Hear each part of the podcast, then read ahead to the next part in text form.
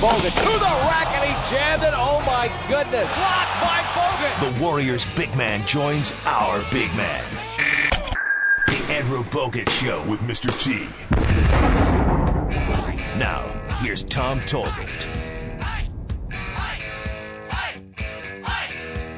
Tom Tolbert, Ray Ratto with you. It is time for our weekly conversation with Andrew Bogut. He joins us courtesy of the RingCentral guest line. Andrew, what's going on, man? Not much? Good, nice win last night against the Lakers. Always nice to beat the Lakers, isn't it? Yeah, definitely, especially, uh, you know, when there's a lot of um, Lakers fans in the gym too, so it was a good win. Laker fans are they, aren't Laker fans the most annoying fans in the NBA? I mean, they're, they're proud fans, so I'll give them that. But um, yeah, they uh, they definitely um, were, were loud last night, so it was good to get that win and get them, you know, get a good lead early on in the first quarter, and they were, they were quiet the rest of the night. I enjoyed Harrison Barnes' tweet. Said we did a nice job taking the crowd out of the game last night. Essentially, we did. I mean, it's unfortunate, but um, we know a lot of um, a lot of our fans sold their tickets off to Lakers fans, and it's unfortunate, but uh, it's the way it goes today.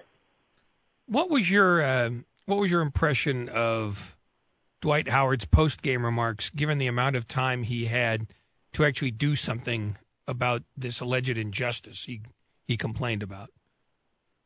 Uh, I don't know. You'd have to explain it to me. I, I, haven't Oh. seen it. so After the game, well, you remember you, you remember uh, when David hit him with the elbow in the in the chin. Yeah. Apparently, he took offense to that. Well, he took offense to it at the time, which I think we all would have. You get hit in the face with an elbow; it's not too uh, not too much fun. And then you get uh, hit with a foul, even adds a little salt to the to the wound. But anyway, he had two and a half quarters to take care of something if he felt like that was something that needed to be done. He didn't. And then after the game, he said he got away with a shot. I will remember this game. I will remember that shot. He said he wasn't trying to do it. You can look at the play and see for yourself. I will take care of it later.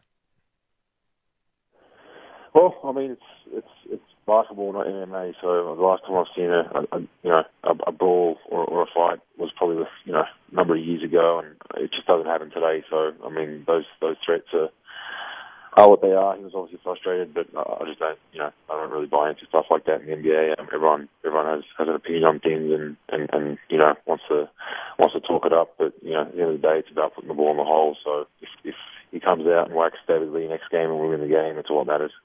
Do you think that? Oh, I'm just curious because if somebody were to hit you during the course of a game, or you got hit in the face and you thought it was a, you thought somebody was doing it on purpose, you don't say anything about it, right? I mean, you just if you're going to take care of it, you just take care of what you need to take care of, and then move on from there.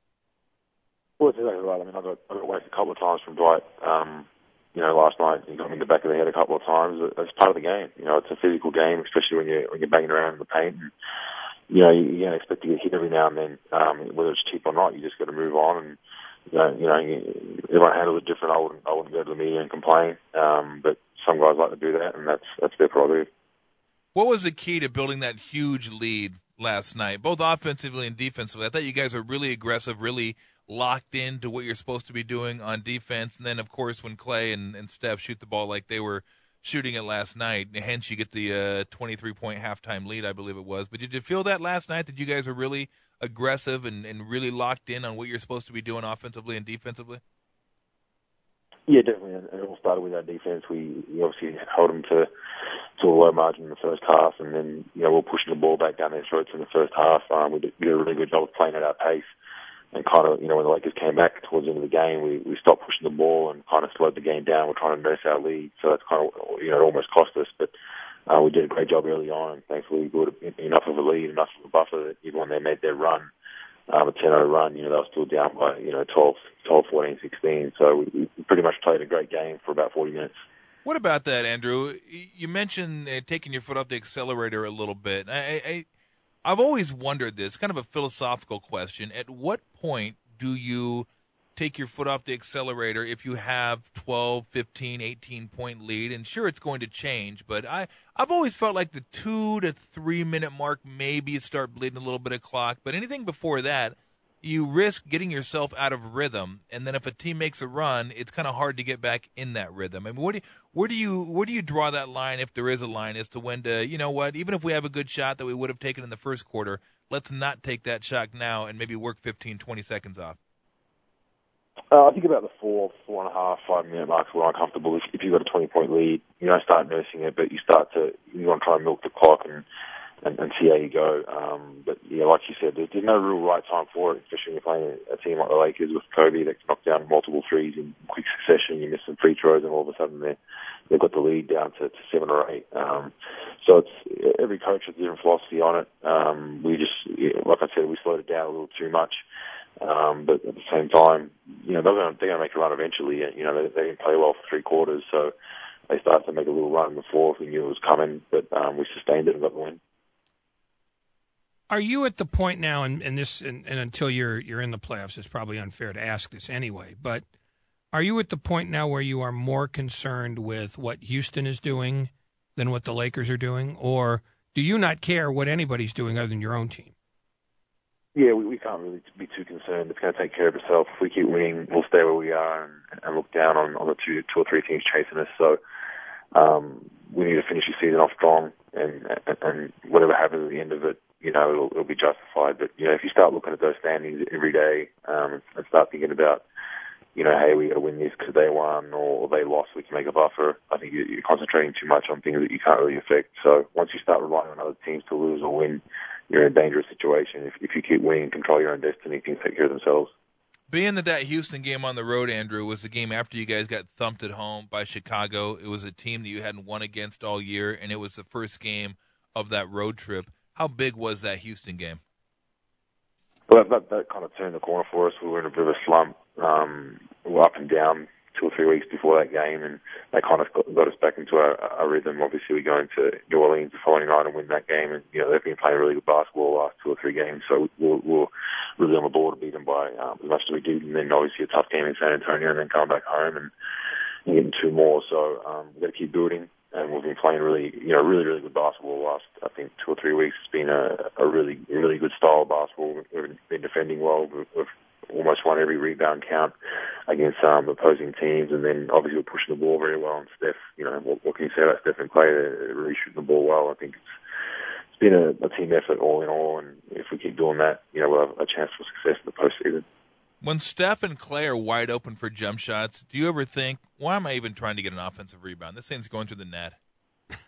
Yeah, I think it's too much. I get to the elbows a little more. Um, a lot of times I see the screen roll. I don't even roll because you know I know it's going up and I know it's usually going in. So I got to kind of um, get back to that. But um, you know, if you set good screens for those guys and they get open, um, usually I'm going to get open. So at the end of the game, we got to, uh, got a cheap, easy basket right at the end of the game that kind of sealed the game. But that was all because of the way um, Stephen been shooting the ball, set a, set a good ball screen, rolled, and, and was wide open. So um, it's, it's, it's a good team team philosophy to have when you've got two knockdown shooters. Is this the most fun? This this this late stretch. Is this the most fun you've had playing in the NBA? Uh, yeah, no. I mean, it is because we're winning. Um, but on a personal level, it's still been a rocky road for me. Um, still up and down a little bit. And um, I think defensively, I've, I've done a real good job. Offensively, I'm still trying to trying to you know figure myself out and figure figure out my spots. But that's that's going to be a tough tough part for this season to, to try and find that. You work all those kinks out in the off season, but um, everything's easier when you're winning. So if we keep winning and, and and doing these, you know, the right things out there on the floor, it just makes it much more easier. And, and we have a we have a good group of guys. It's um, you know, pretty pretty close team, close knit group that that generally likes being around each other, and it makes life a lot easier when you go out on the road and so on. Offensively, what do you expect out of yourself that you're not able to get done right now? Just just confidence, just being more aggressive, and I'm not really looking for my shot right now, and, and, and rightfully so. I mean, there's no need to, to come into a team that's been playing very well offensively and try to, you know, start demanding touches and blah blah blah. I mean, I'm just trying Yeah. to fit in and, and provide, provide a presence rebounding wise and defensively. But you know, um, I definitely know I can do more than, I'm, than I've shown. But that's that's like I said, if it's, if it's going to affect the team where you know I'm trying to find my own game at the and it's to the benefit of the team, then I'm, I'm not going to do it. So um, I, respect where I'm at right now. Uh, as long as I keep, you know, being out there and being vocal defensively, and then, the, like I said, the rest will work itself out in the off season. How much confidence do you guys draw from your head coach? Not that a lot of head coaches won't give it the team confidence, but he does it vocally, and he lets everybody know what he what he thinks of you guys. And there's not a lot of guys that would say the th- the things he said last night about the Lakers. That the Lakers in our rearview mirror, we're not paying attention to the Lakers right now, and it's 72 games into the season, and the survey says we're a better team than the Lakers, so we're moving ahead. It seems like he has a, a lot of confidence in what you guys are able to do, and I'm wondering as a team how much of his confidence maybe helps your confidence. Well, he was, you know, he was like that as a player as well. He was Yeah. one of the better, better point guards to played the game. And you know, he, he it's not really. I wouldn't call it an arrogance. I'd call it a quiet, not a quiet confidence, but a vocal confidence. He will say what he feels. Um, guys kind of take that in, and, and we don't want to let him down a lot of times. You know, that's what it comes down to. There's a lot of times where, where um, you know, some some guys will be like, "Oh, here we go again." But with with coach, it's like, you know, um, you know, you actually want to not let him down, as opposed to on other teams. Sometimes you hear a coach say that, and you're like, "Wow," you know, some half the team respects it, half the team doesn't. Whereas you know, he says something like that, and most, you know, a lot of the guys are buying into it and want to want to prove him right. So it kind of gives us a, an added mo- motivation, and, and, and he lets us play, man. You know, the, the risk, you know, obviously with a structured sense and whatnot, but if a guy's hot, he's going to come back to you, and, and he, he does a great job with that. So you're saying he's a little different than Skiles. A little different. A different of fish, but I mean, Skiles was more probably the complete opposite. To, to be honest, I mean, Skiles was he was a great X and O's guy, um, attention to detail. Uh, I think whereas coach is more just you know get it done. You know, Yeah. if, if you're if, if you're hot offensively and they get you the ball, you figure out the rest. Whereas whereas coach would have been more integral about getting it on the spot exactly where you need it, and all you have to do is put it in the basket. So it's a little little different, but um, they both both have obviously had had, had amounts of success. Well, I played with Scott, and I would say Scott uh, on the on the list of characteristics for Scott, fun and funny would have been way down the list. I mean, the funny thing is, like, if you hang out with, with, with him away from a basketball setting, um, he's actually a pretty good guy. You know? Very dry, very dry sense of humor. And you're right, a good guy, but Yeah, on the basketball yeah. court, all business. Yeah, yeah, exactly. So there's, there's never any any smiles or screwing around on the basketball court. So that's kind of kind of you know tough thing to do when you have when you have 82 games and Mm-hmm. and 100 odd practices. So um, that's, that's kind of how it goes. Maybe if you'd liquored him up before game time. yeah, I doubt, that. You have any plans? Uh, if you guys clinch a playoff berth, maybe you can like do a team shimmy in honor of your coach. Uh, I don't think so. I don't think so. Not that I know of. But We're, we're doing enough things uh, at the moment as a team. We've got a couple of other little surprises that we're doing as a team. So, um, yeah, we're, we're just this next three weeks got to lock in. Um, hope, you know, mid-April comes and and you know we're somewhere in that playoff mix. It'd be a, a great year for us, great success. You know, no one picked us to be there, so we've still got a lot of work to do, but we're we're almost there. Andrew, always a Light at the pleasure. end of the tunnel. Yeah, absolutely. Hey, good win last night. Always a pleasure to uh, chat with you, and we'll see how close you guys are to the playoffs next week when we chat again. But thanks a lot, Andrew. Always appreciate it, man. All right, no worries. See Take it easy, man. Andrew Bogut, he's right. Skiles is a good guy off the court.